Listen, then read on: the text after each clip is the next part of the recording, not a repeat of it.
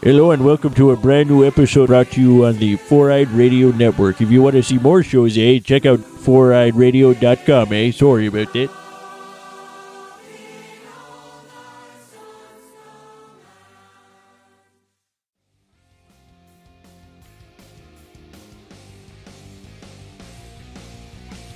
You have been listening to the Ranger Command Power Hour at the Four Eyed Radio Network. Ranger Command Power Hour is a gas.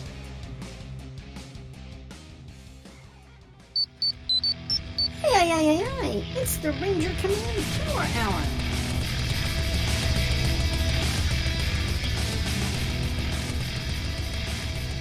Today on the Power Hour, episode 12, Ranger Nation interview Kerrigan Mahan, recorded on May 31st, 2014. Welcome to the Ranger Command Power Hour on the Four Eyed Radio Network. It's time to Ranger up with your hosts. I'm Eric, also known as Trekkie B47. And I'm Zach, also known as the Cinema Slob. This episode is brought to you by Raven Designs, illustration and design that fit your personality. For samples and inquiries, visit ravencruise.com. Today we are interviewing Kerrigan Mahan, actor, voice actor, writer, director. He is best known in Ranger Nation as the voice of Goldar in Mighty Morphin Power Rangers through Power Rangers in Space, the Magna Defender in Lost Galaxy, Jeb the Dog in VR Troopers, and numerous monster voices in the franchise. He's also done a lot of voice work in anime and animation, including Robotech, Initial D, Batman Beyond, The Angry Beavers, Vampire Hunter D, and Robotech. Currently, he is starring in and producing the Goldar and Me shorts on YouTube, as well as a new short film called The Redemption of the Monster of Piedras Blancas. You can also check out his work on evilspacealiens.com. Welcome to the Ranger Command Power Hour, Kerrigan. Wow. That's quite an introduction, Eric. Thank you very much. I don't think you missed a beat. well, you're welcome. all well, right, all right, all right. Yeah. it's great to have you on. We finally got a break in your busy schedule.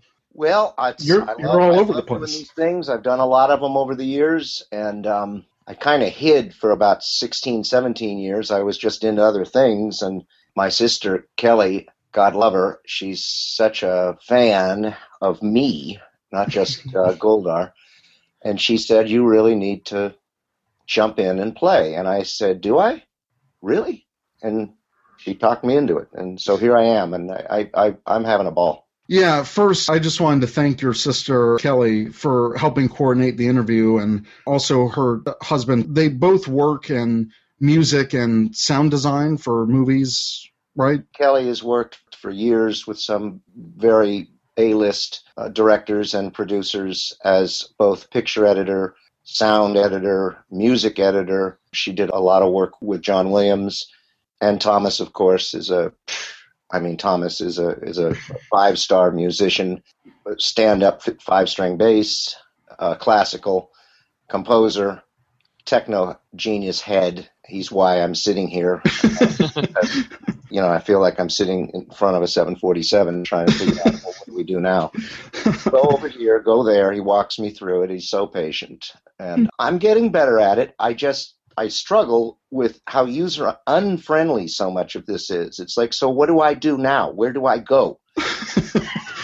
yeah, sometimes all of it gets a little bit too confusing for me too, and I know computers. So along that line with you know your sister and your brother-in-law, has the entertainment industry been a big part of your family overall? Well, we're three. Without exaggeration, we really are three generations Hollywood.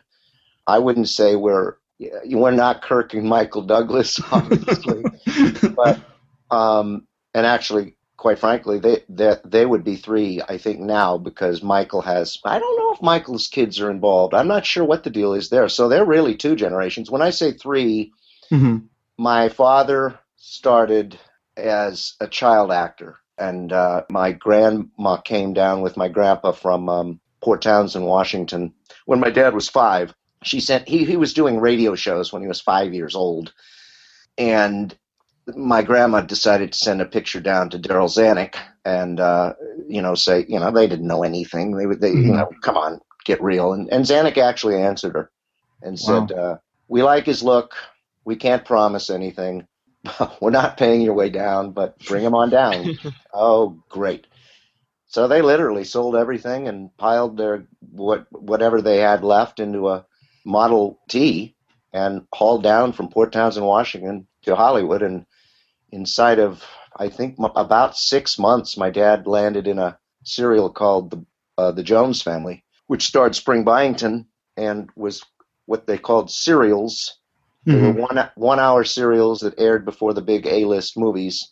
And there's a there's you know I've tried to research this. I've gotten nowhere, but I believe the term keeping up with the Joneses actually came from the Jones family, which ran from 1935 1935 to 1940 Wow. and it is responsible for the MGM j- then decided now wait a minute we got to do something because this Jones family is bringing in all the audience they're coming into the A-list movies. Well they're really across the country we're coming in to see what's the next installment happening with the Joneses the Jones family. So so they decided they they were going to come up with one themselves and that would be uh, naturally I can't think of it way more famous uh, MGM with uh, Mickey Rooney and, and Judy Garland. Um, yeah, I mean that's now I'm embarrassing myself. Anyway, they blew the Jones family out of the water with those two. Anyway, that's where my history began. So, how did you get started with? Was, was it because of your father? Well, I think it's like any other thing in life with families. You know, more times than not, the apple doesn't fall far, and I think it's a safe assumption that, you know, I would go out on a limb and say at least 50% of all people wind up kind of being in the same business as their, as their dad. Mhm. Uh, you know, whether you're a plumber, a contractor, a whatever it is, usually the kids wind up going the same way. Unless they, you know, are slammed over the head, you will not follow what we're doing and you're going to get A's and you will become an attorney or a doctor. I knew I wasn't going to be any of that. I knew in the, oh, quite frankly, I would say the third grade was my first endeavor in a little skit we did. And I played the, uh, what do you call the storekeeper in the old days in the old West. It was a different name. You know, the, the general store clerk. general store guy. and right there, I was like, now I like this. and of course, you know, my whole family was just absolutely do not go into this business. Don't do it. Get a backup. Get a backup. In fact, my father used to carry on. You know, I mean, my God, how many times did he say, "Get, get, get your plumber. Get, be a plumber for God's sake. Have a backup." I had no intentions of getting a backup. I'm not a plumber. I'm not an electrician. I Yeah. won't go near electricity. uh, I, you know, none of those things were going to happen. They just were not going to happen. So I was acting from basically, there wasn't much to do from third grade to sixth grade, but the minute I got into the seventh grade, I wound up in beginning winds was my, what do they call it? A, elective. hmm And I don't know how I wound up in that because I don't think junior drama. I don't think you could go into junior drama out of out of sixth grade. I think you. It, I don't think it was a choice. I think you had to go one more semester before you could make that choice. hmm And I played the trumpet, and I, I wound up, you know, being second chair. I had a nice tone, but I knew this was not for me. I, it was mm-hmm. like it was okay, and and I knew that I would never be able to hit anything higher than a high C, and that's the end of that. If you can't if you can't hit those high notes, and I know I knew my muscle and my lips just would not get there. I could have Right. practiced for a year, and it's like I I might have gotten one over a high C, and that's not going to cut it. Plus, you know, Don Bricker and Colleen Fowler and Cindy Porter were a lot more interesting to me in junior drama than what was happening in beginning winds. So, and and the teacher, Mr. Bright, begged, just begged through the summer. My mom, please, please, he's so good. I want him to go into junior band. And she said, Carrie, Mr. Bright really, really wants you. And I said, Mom, I don't care what Mr. Bright wants. I like him. He's a nice man. I'm going into junior drama. And that was that. Well, good for you. So I never looked back, quite frankly. I, I, you know, like any actor, I did plays from seventh grade. I was thrown right into uh, play production in the seventh grade. I went Mhm. straight from junior drama into play production. And I never stopped through high school. There, I jumped straight from play production in junior high straight into play production in high school, which is unheard of. And I did a monologue for them, actually. I, I was very enamored of, of the movie Patton. So if you Hmm. can imagine at 13, literally 13 years old, I'm like imitating George C. Scott and doing the Patton speech. And that's how I got into play production at Westchester High School right off the bat. Boom, you're in. And I was intimidated. I mean, don't think I was some big Oh, shot. Oh, no, man. I mean, all those seniors that are like, wow, this is the big time, right? yeah. Yeah. yeah. My, uh, my grandma, my grandma Madge, uh, worked for Frank McCarthy, who produced Patton. And I Mhm. actually got to go to the Academy Awards that year where Patton took nine. I think nine. I still have the program. How old were you? Was that in high school? 16. Yeah, 16 Oh, wow. years old. Yeah, I have the program. Uh, I drove my aunt's 1968 Mustang, and I got to drive. And driving, you know, up on the red carpet and all that thing. Of course, you know, nobody, nobody's pointing at us. They're all going, "Who are they?" but and we were not in prime seats by any stretch. But boy, when they announced Frank McCarthy for Patton, oh, oh, forget about it. The emotions, the emotions, is as I say it uh, right now.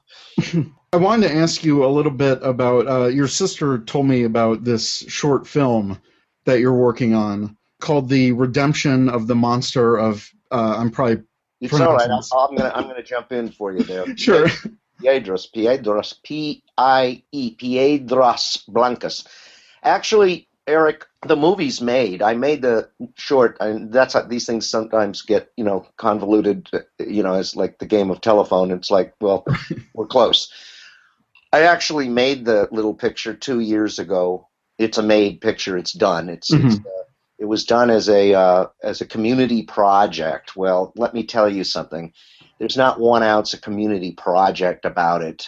I hunted down my cast. My I said to my wife, it was in the paper that this is what they wanted to do. A couple of uh, women in the 70s, you know, tried to do a little, you know, a funny little eight millimeter re- remake of of the Monster of Piedras Blancas, which was a film in the 50s. It was ghastly and it was trying to mirror jumping in and, and doing a variation on the monster of the what is it the black uh, the black The lagoon the Black Lagoon, yeah. yeah the more the the more famous one certainly and equally as horrid but and they were they were just ghastly i mean this film is unwatchable it's actually i would say definitely check it out and you can actually watch the whole movie the, the original on Uh-huh. youtube Is this like a mystery science theater type of Uh, movie no, that they would make no, fun no, of? no, no, no, just a straight up horror movie. Just Okay. a straight up ghastly. They did a run of those horror movies in the mid to late 50s. Mhm. And I would say probably they did, you know, there were probably a hundred made, I would guess.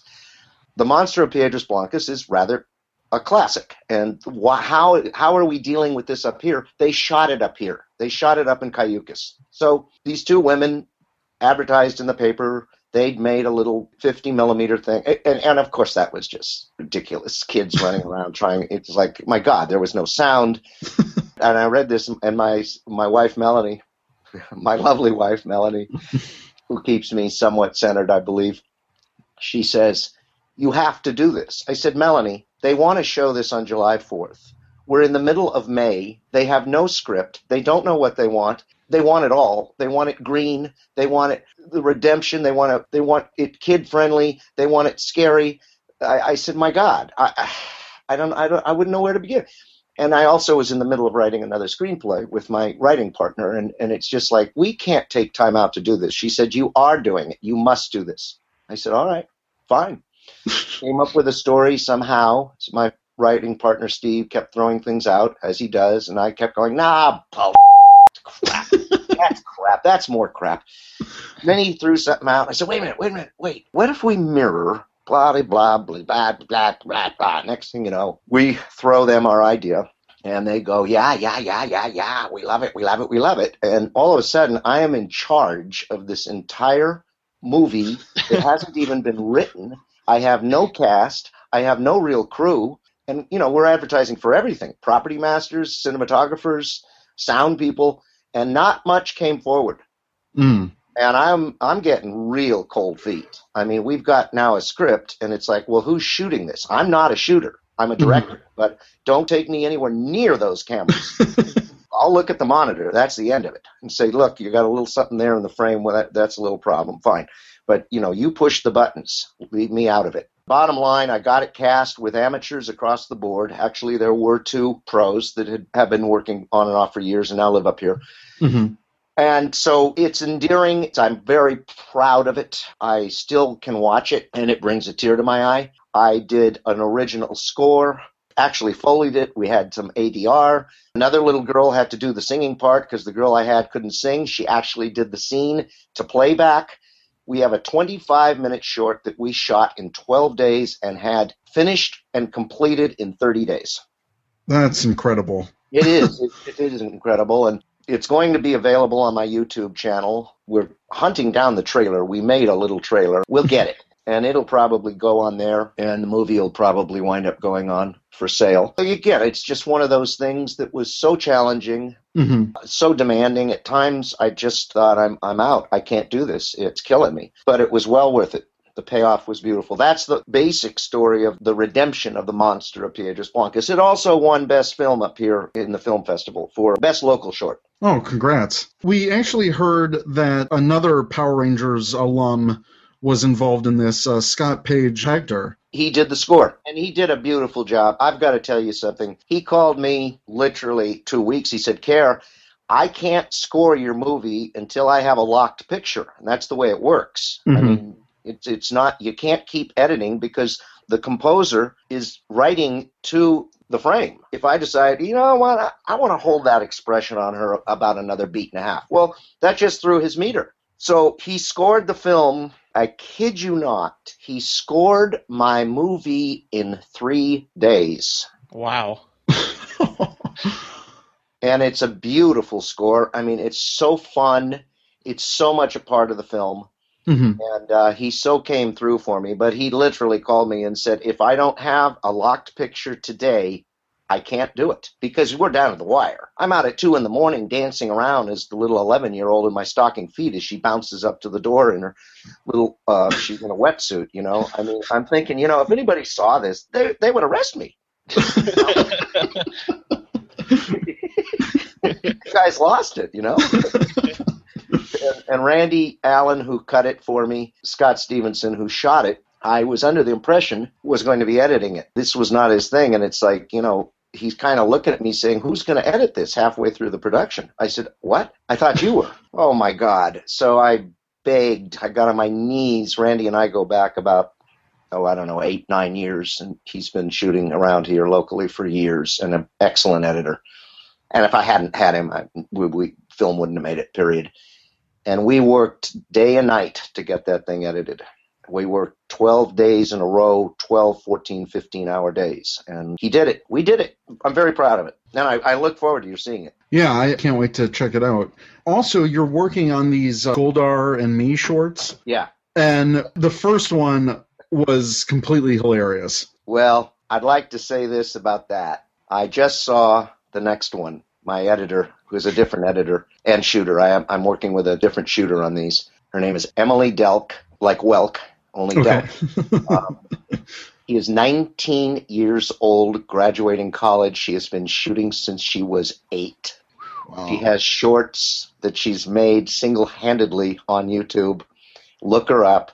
She is going to be the next Tarantino. She's humble. She has no attitude, no ego.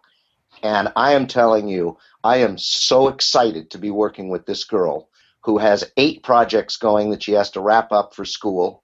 She has another week, and somehow she sends me this over literally last night. I did not see it last night. I woke up. She said, I had a few hours this evening. What do you think? She cut it in a few hours, and it's tremendous. And I'm telling you, now I shouldn't say this, but I will. Okay. I do that all the time. I shouldn't say. I had already had a very, very long, grueling five hours with what is going to be the third installation. hmm and dare I say, there's some Shakespeare involved, and it's crazy. I mean, no, yes, it's crazy. Okay, let's just leave it at that. but I'm worn out. I have done a particular speech probably 12, 14 times with 14, 15 different angles, and I play a couple of roles. That's it. That's all I'm giving.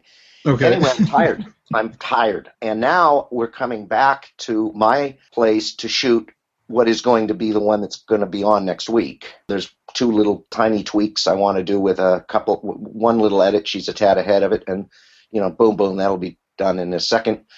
And Thomas will mix it and color correct it, and it'll be on. So anyway, we start that. I'm toast. I'm acting to playback. So hmm the one we did earlier in the day, I didn't have to act to playback because it was just a different scenario. It was different. Okay. This one, I pre record Goldar, but it's a temp record, meaning we're going to actually record it again in the live room. But Oh, this is now for me to act to me. In other words, mm-hmm. Kerrigan acting against Goldar on the playback. Well, I'm telling you, it adds an element of extra anxiety. It's like playing Beat the Clock. So Right. you're messing around, your head's messing around with the lines that you have down, but but it's an added anxiety element that's no fun. And I'll never we're not doing that anymore. Daniel will memorize the lines or somebody will read the lines off stage in Goldar's rhythm. And then you'll do ADR. Well, I yeah, IADR Goldar anyway. I mean, that's yeah. that's done regardless. But going to playback like that is just too much pressure. And Hmm. my lines were all over the map. And God love Emily, she just sat there with the camera and let it roll. And I kicked and screamed. I said, God it. At one point, I just had a half meltdown going, I can't keep these lines in my head. Well, that's why I'm so impressed with what she did with the edit because I, of course, I did get through it. I mean, Right. obviously, when you see it, it's like, well, there are the lines. But there is a pressure to act on camera acting. There just is. Keeping the Mhm. lines together. You know, it's not like doing stage. You've rehearsed stage for six weeks. Opening night is nightmarish hmm most 50% of all actors throw up on opening night. That's an absolute fact. I'm a tweener, meaning I come about as close to throwing up as, as one can get. Yeah, once you're rolling on the stage, there's a comfort zone there. And it's also that fourth wall is not a camera lens, and and you can cheat a little, meaning it, you know the camera just doesn't lie. You can't get away with anything. Right. Plus, the added technical element of on-camera acting is what people, most people don't realize. You have to match your moves. You have, Mhm. you know, if I fold my hands like this in the master, that choice is behind us. I have to do that in every every other setup, or it's not going to cut. Right so you know i was uh, kind of physically all over the map when i did this and tr- i was certainly trying to match myself but you know i was toast. My head was toast and you know we got it. And it just looks tremendous. My sister wrote me the email just said in all caps ha ha ha ha ha ha ha we couldn't believe it. We're laughing out loud. Oh my god this is going to slay. So good. I'm having fun. So uh, I have uh, the fourth one in mind, and I'm not sure when we're shooting it, but I'm in no hurry now because we've Right. got we'll play this one and then the next one and and then you know before I know it, Morphicon. Which we are very excited to, both of us, Zach and, and myself, will be there at Power Cool. Morphicon. So Cool. we'll definitely see you there. I'm going to be there. I'm going to be there with bells. I can't wait. And I'm not allowed to announce, so I'm allowed to tease. So let's say, how do you do that? I'm teasing, not announcing, three more in the future. I, Excellent. I can't say, I don't know why. Just he said, don't announce yet, but they're a lock. And one So- I just signed the contract on yesterday. Anyway, we got one. Let it suffice to say, here's the tease. There's a September, there's a February, and a March. Well, anyway. And I can't believe I'm not going to the Florida Supercon after that video, but It, it happens. But needless to say, fans have many opportunities coming up in the future to meet you at a convention, oh yeah, and I've never had more fun. I mean, I had more fun at Lexington. which I am so kicking myself that I missed this year because I went to the one last year and it was a great time. I'm stunned. I was just stunned at how many people came through there. Yeah, from what I've heard and seen, it was probably twice or three times as large as what it was last year. That that convention is yeah. it that was conven- actually it was at a point claustrophobic. They couldn't move on the floor. They could not. They couldn't literally.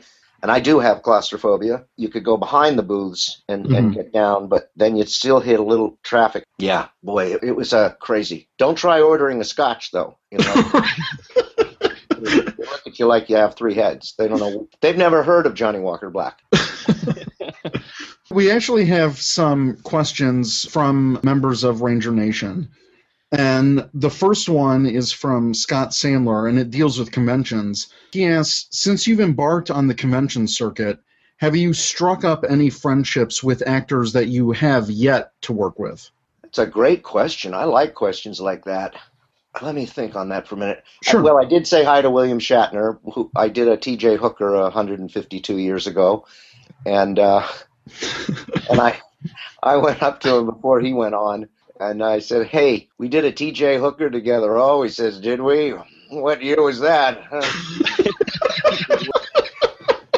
but he had that, you know, kind of like, yes, and he's looking at phone and he's texting like everybody else. and I, I said, yeah, I, we did a scene where I'm racing on the back lot in a jeep and I'm a bad guy and the other bad guy got away and you come slamming through in the car and you jump out, you run up to me and go, where is he? Who? Idaho. I don't know. Idaho. And I and I did it for him and he just went. Oh, God. Let me try to answer the guy's question. I would have to say no. What seems to kind of occur at these things is we're all somewhat isolated in those booths doing our thing. hmm And aside from grabbing a bite to eat in the green room, and again, you do, you, you grab food. The fans didn't come there to see an empty booth. And then uh, at night, like a kind of like at parties, you know, people people pretty much hang with the people they know. Yeah. I always have fun with Bulk and Skull, and I love them so much. They are so funny. I'm so horrified at being on a panel. I don't want to be next to them because following them is like, forget it. Just who touch that? I mean, how do you touch that? You can't. God, well, the one ran off to get the other one hot coffee, and they spilled the coffee, and it's and I'm like, and I was next after they finished their dip, and I don't get intimidated by much anymore. Hmm I'm ready to roll, and I'm just going, oh God, what I wouldn't give to just get up and go to the other end.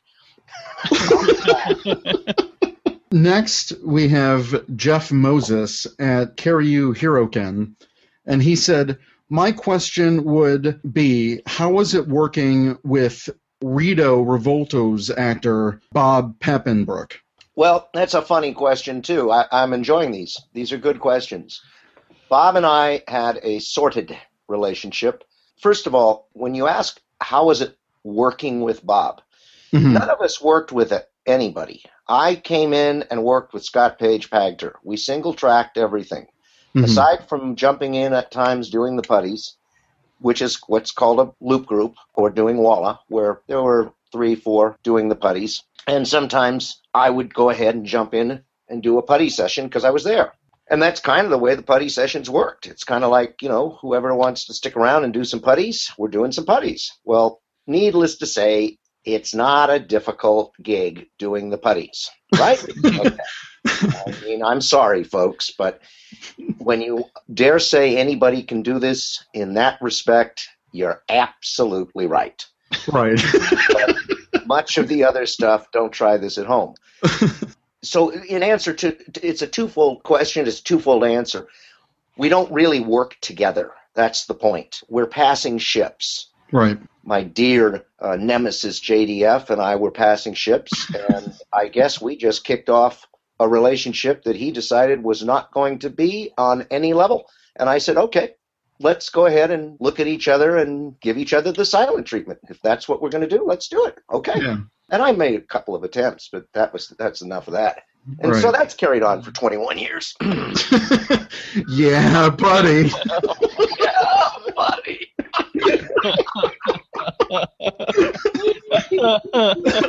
Wait till you see the third installment. We got a little, we got a little fun in there too. Okay, okay. So the second part to that is Bob and Kerrigan. Yeah. Bob came into all of this kind of late in the game. He ran a high end hardware place, you know, with the high end fixtures and all that, Mhm. right? Mhm. And he'd done quite a bit of acting in his earlier years. And I don't quite remember what how he wound up coming into things. I do know we had a big, huge birthday party for somebody up in Big Bear. And one of the most fun days I ever had in my life was him driving that boat. And we were all taking bets on how long you could stay on what's called those, they called them whales at the time, or those tubular things that Oh, yeah, yeah. yeah. And man, it was intense. I mean, the boat was going. I mean, and Bob was driving it, and he's absolutely crazy. He was. He, he's nuts. I mean, he's certifiable. And I, nobody could beat me. The thing would turn over, and we'd be under. I'd be underwater, like riding a bull. I stayed on it. the line. Nobody could touch me. And Bob worked so hard at getting me off that thing, turning into his own wake, and doing like I'm talking 35 miles an hour here Yeah. on the water, you wipe out, or you're going underwater at 35 and getting yourself back right up. That was a great, great, great fun day. He wasn't quite into the scene yet when we mm-hmm. had that day. And we had a nice, fun, easygoing relationship when we did some stuff at Intersound. And one night, one night, one night, there was a card game, poker game. And Richard Horvitz did something wrong in the game because he wasn't familiar with the game. And Papenbrook just called him down, made fun of him, embarrassed him. And of course, old Kerrigan sitting here, always rooting for the underdog. And I called Papenbrook down. And he looked at me and said, You don't really want to go there, do you? And I looked at Papenbrook and I realized, no, I really don't. and so I kind of, dare I say, I basically I somehow backed down. It was pretty clear I, I was the chicken. Shit. There's no two ways about it. I, you know, I mean, I, I'm going to tell you right now, I was not going to come out on the right end of that. I Right. was not going to come out on the right end of that. No way, no how. The only thing I would have had going for me is I'm again very claustrophobic, and chances are I can squirm out of anything, even at this age. Don't start wrapping me up because I'm I will get away. So on that note, that was pretty much the end of Mhm. Bob and Kerrigan, and we were nemesis in real life from that point forward. And it was stupid. We could have made up. I could have stepped forward and said, "Hey, Bob," but I just kind of had enough. Anyway, I think he did a good job. I got no ill will toward a dead man. First of all, I feel badly that that he died. You know, Mhm. I mean, he had a lot of personality, and he had a lot of demons. Let's just leave it at that. All right. So don't we all? Yeah, exactly. Next, we have Sean at Snarky Sean. He said, How often did you end up losing your voice? Is there any home remedies that you can suggest for amateur voice actors? Well, God, these are good questions, Eric. I've never had questions this good. Um, Well, it's our fans, it's our listeners. So, yeah, this is We good stuff. I mean, you know, these are. Uh, I would love to get more questions like this when I do these panels. Okay, great. No, I never lost my voice. Never came close to losing my voice. Now, that's not to say I haven't didn't lose my voice in in other work, uh, which I'll share in a moment. But the key to Goldar was I rolled a lot of air. I roll a lot of air over the vocal cords. And it took me, once I realized the show was up and running, which is another question I get, gee, your voice sounded like it was different in the beginning. Yeah, you're right it was. I didn't know what I was doing with it and realized I better figure out this voice real fast. And I had a basement in my Burbank house, a little basement that I played drums in. And I went downstairs and I spent about an hour, about an hour finding it. And Mhm. and there it was. Um, there's also there's a spray. Probably best to just I you know I don't use anything, and I haven't used anything as far as remedies. But there's a lot of good stuff out there now, uh, homeopathic stuff, Mhm. sprays, and all of that. But quite honestly, if you're losing your voice, you're not using it properly. You're not breathing properly. I did so many looping sessions on big movies or TV shows through the years Mhm. and I had a rule. Even yelling, there's a trick to yelling. You don't scratch. You don't want to scratch your cords. Yeah. Scratch your cords, you're getting into trouble. So my rule for Goldar was 45 minutes. That's how long I could sustain without my voice getting tired. And and that's where where you get into trouble. When it starts Right. getting tired, the cords are swelling. Mhm. And 45 minutes is what I could get away with. I also had very hot headphones. You want it's just like a rock and roll singer. You want to hear it even if you don't have headphones, which I of course I never ever didn't have headphones for that role. I mean, Right. you had to be just right. But the other trick is, of course, you can wrap your hands and there it is. And I would do a little quick, little quick warm up, you know, just like that. A little, Mhm. 15 seconds, 20 seconds before let's let's not start knocking these out. There you go. Oh yeah, I lost my voice on Jack Nicholson played Jimmy Hoffa on Hoffa. We did five days on Hoffa. And all the rioting, screaming, yelling, screaming, yelling, and I knew, I knew better. This was ridiculous. And I made a rule after Hoffa Mhm. whether they liked it or not. And some people said, "Oh, Mahan, Mahan didn't want to scream. He's such a prima donna." And I'm like, "Okay, you go ahead and blow your cords out, but I have other jobs. I have promos. I have trailers." And I can't afford to be screaming my butt off. I'm sorry. I mean, I'll scream so much, and screaming is a trick too. It really is. Now, going back to Hoffa and Jack Nicholson, is that where you got the inspiration for Jeb on No. Troopers? of course, uh, Jack. Yes, I mean nothing to do with Papa.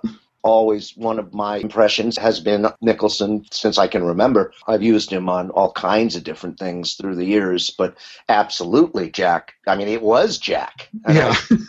I, I said, "Do you want to go with Jack?" And Scott said, "I love it." it was, you know, virtually. Uh, actually, yeah, Jeb was an audition. That that doesn't come up often, but Hmm. the whole crew, the whole crew of us auditioned for Jeb. And I might have thrown a couple more things at him on the Uh-huh. audition, but I I just thought I looked at that dog and I said, God, I mean, I think we, I think it's Jack. and Scott cracked up, and Tony Oliver loved it. And you know, they basically signed off. They said, "Bada bing," and he was fun to do. He was fun to do. That role was fun. Well, uh, Zach actually Oh. does a pretty good job. Uh, Go uh, ahead. Let's see. Uh, Take okay. a row. Virtual reality's a gas. Ryan, you gotta go to the virtual world. Not That's- bad. Not bad That's at as, all. that's I'd about like as good a to Jack as I little can more do. fun with it, though. See, this is he's the master. I'm just Yeah. I'm the apprentice going, teach me, sir, teach me. this is Jeb off 2014. when these kids come up to my booth, God, sometimes, just sometimes, I'm like, oh my God, you didn't just do that. And they go, listen, listen, listen, listen to my gold. Listen, I do Goldar. I do Yeah. Goldar. And I'm like, oh no, I don't.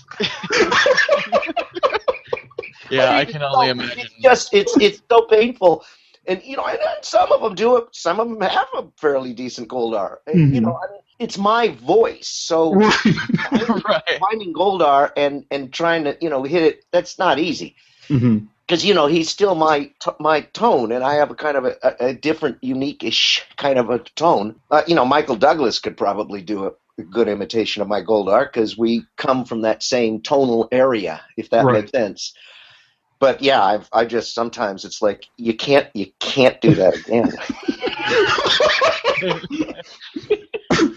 next, Oh, next, man. I mean, there's some crazy things that go on throughout the course of a day. uh, yeah, especially at these conventions. I, that's what I mean. I mean, Yeah. oh. Next, we have George Hansen Jr. He asked, "What were your biggest challenges in voicing the Magna Defender? He's a complex character, and it must have been fun to voice him."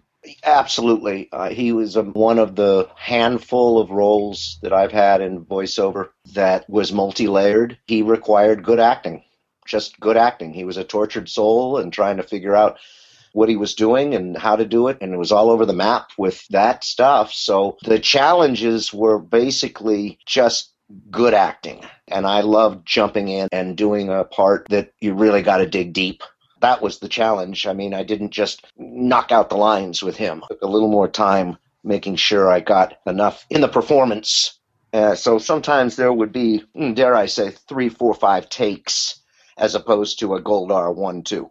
hmm On that note, I got to do a shout out here to uh, just a shout out to uh, Laura Jean Rock. She's a big Magna fan. So, Laura Jean, I'm just. I'm so conflicted. I'm in quiet hell all the time, you see. Something like that. All right. That's fantastic. that is That's excellent. I'm a tortured soul, Laura Jean, and it's never going to change. Well done. Uh, next, we have our good friend Uchi at Anime Redneck 96. And he said, What is the funniest or most favorite moment of your career? Oh my, there's a stumper. There's a stumper. All right, could we move on? Because I'm going to let that simmer. Sure. Okay. come back to him, uh, but I've got to think because there's so many. God. Okay. We've got kind of like a two similar questions, so I'm going to combine them. Mighty Jez said, "Would you be open to reprising your role as Jeb the Talking Dog?" And Jonathan Himmelfarb said, "My question for Kerrigan is, if he'll come back, would he rather come back as Goldar, Magna Defender, or even both?"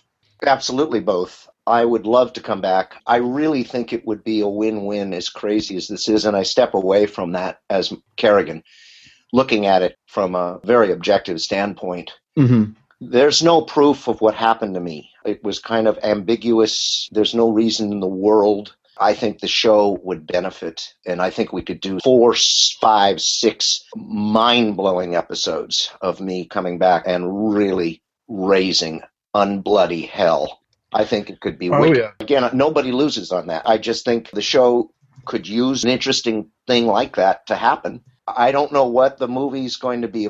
Be I have a feeling. My hunch is they're going way big, like Mhm. that trailer that was circulating. I'm afraid I said to those kids, uh, you know, you're messing around with something you don't own, and nothing good is going to come from this for you. My Right. feeling is he finally said, "We're doing it," and I'm guessing it's going to be. I mean, again, I'm this all speculation, but Oh yeah. this is my whole life. I'm going to speculate that this is going to be a 50, 60, 70 million dollar movie. And dare I say, not only are we not coming back, but I would venture to say if Goldar does come back, it won't surprise me if, if Russell Crowe is playing him. You know, I don't know how far they're going to take this, but Right. I would love to think, wow, you are going to bring us back. But it's tricky because Yeah. stars sell tickets and stars have much bigger fan bases than any of us. So I don't know. It's a tough one. I'm sure we've come up in meetings. I mean, I'm sure they've discussed how they're going to approach this. Mm-hmm. I'm sure Lord Zed is going to be doing it, but I don't know that Rob, I don't think, I don't know. I don't know. I don't even know if we should maybe even start to try to get in touch and Well, say, Well, here's here's one possibility that I think is good for Goldar to return, and I know a lot of people, especially the actors, they don't watch the Sentai, the original uh, footage, but the new season coming up is called Dino Charge, and it's based off the Japanese series Kyoryuger, and in Kyoryuger's movie, there is a new Goldar that comes back, like he's uh, resurrected, and it's a new suit design, but it's his character resurrected. So maybe there's a possibility there that they might use that footage for the new Power Rangers season coming up. So maybe, wow. that I I hope so because that would be awesome. I just, Yeah. So I I would come back in a second. Um, you know, it always comes down to, like anything else in life, it does finally come down to money. Mhm. At the same time, quite frankly, I'm not holding out for some, I mean, whatever. My feeling is now take care of me fairly. And I mean, it's only going to benefit me ultimately. right? The fact that this character is, you know, there's not a, a, a lot of characters in historically, Eric, that have sustained for 21 years. Right. Yeah. The very fact that we're having this dialogue, I'm grateful. well, we are grateful for you being as in love with the character as the fans are. Well, it was great fun to do. I wished he'd stayed a little tougher as opposed to getting so goofy there in the end. I wasn't sure what was happening with all that. Well, he's he's not comical in the resurrected version No. from Japan. Right. Yeah. He, he's pretty bad. Good, good. That would be fun because I got a lot of anger still. I'd like to get out. Of it. so, Kerrigan, we want to thank you so much for being on today. How can the fans get in contact with you? My YouTube channel, just type in Kerrigan Mahan YouTube, and everything comes up. Well, there you go. and everything will be there. And a new site is being put together. Thomas is putting together a whole new site, and that will still be kerriganmahan.com. Okay. So that will be coming. And please go to see the new video of Goldar and me next week. And soon there will be the opportunity to purchase the redemption of the monster of Piedras Blancas, which is wonderful. I think, and everybody else thought so. Thank you, Eric, so much. Thank you, Zachary McGinnis, my appearance agent at Galactic Productions, who has taken and continues to take such incredibly good care of me. And thank you, my sister, Kelly. Yes. Kelly was, Yes. was great in helping set this up. And She's wonderful to talk to. she's the gem. She's a very deep, wonderful, funny, smart, compassionate person. And thank you, Thomas, who equally so just make this all work for me so much. And my wife, Melanie, thank you so much for putting up with all of this madness. All right. Well, All thank right, you. Thank you very much. this has been fun. Hi, this is Kerrigan's sister, media manager, and number one fan, Kelly. The best place to reach Kerrigan is on Twitter at The True Goldar or on Facebook at Where Else? The True Goldar. Your best bet is Twitter, as, well, he hates Facebook. So once again, at The true Goldar. Oh God, if he only knew. Give him a tweet. He loves to talk.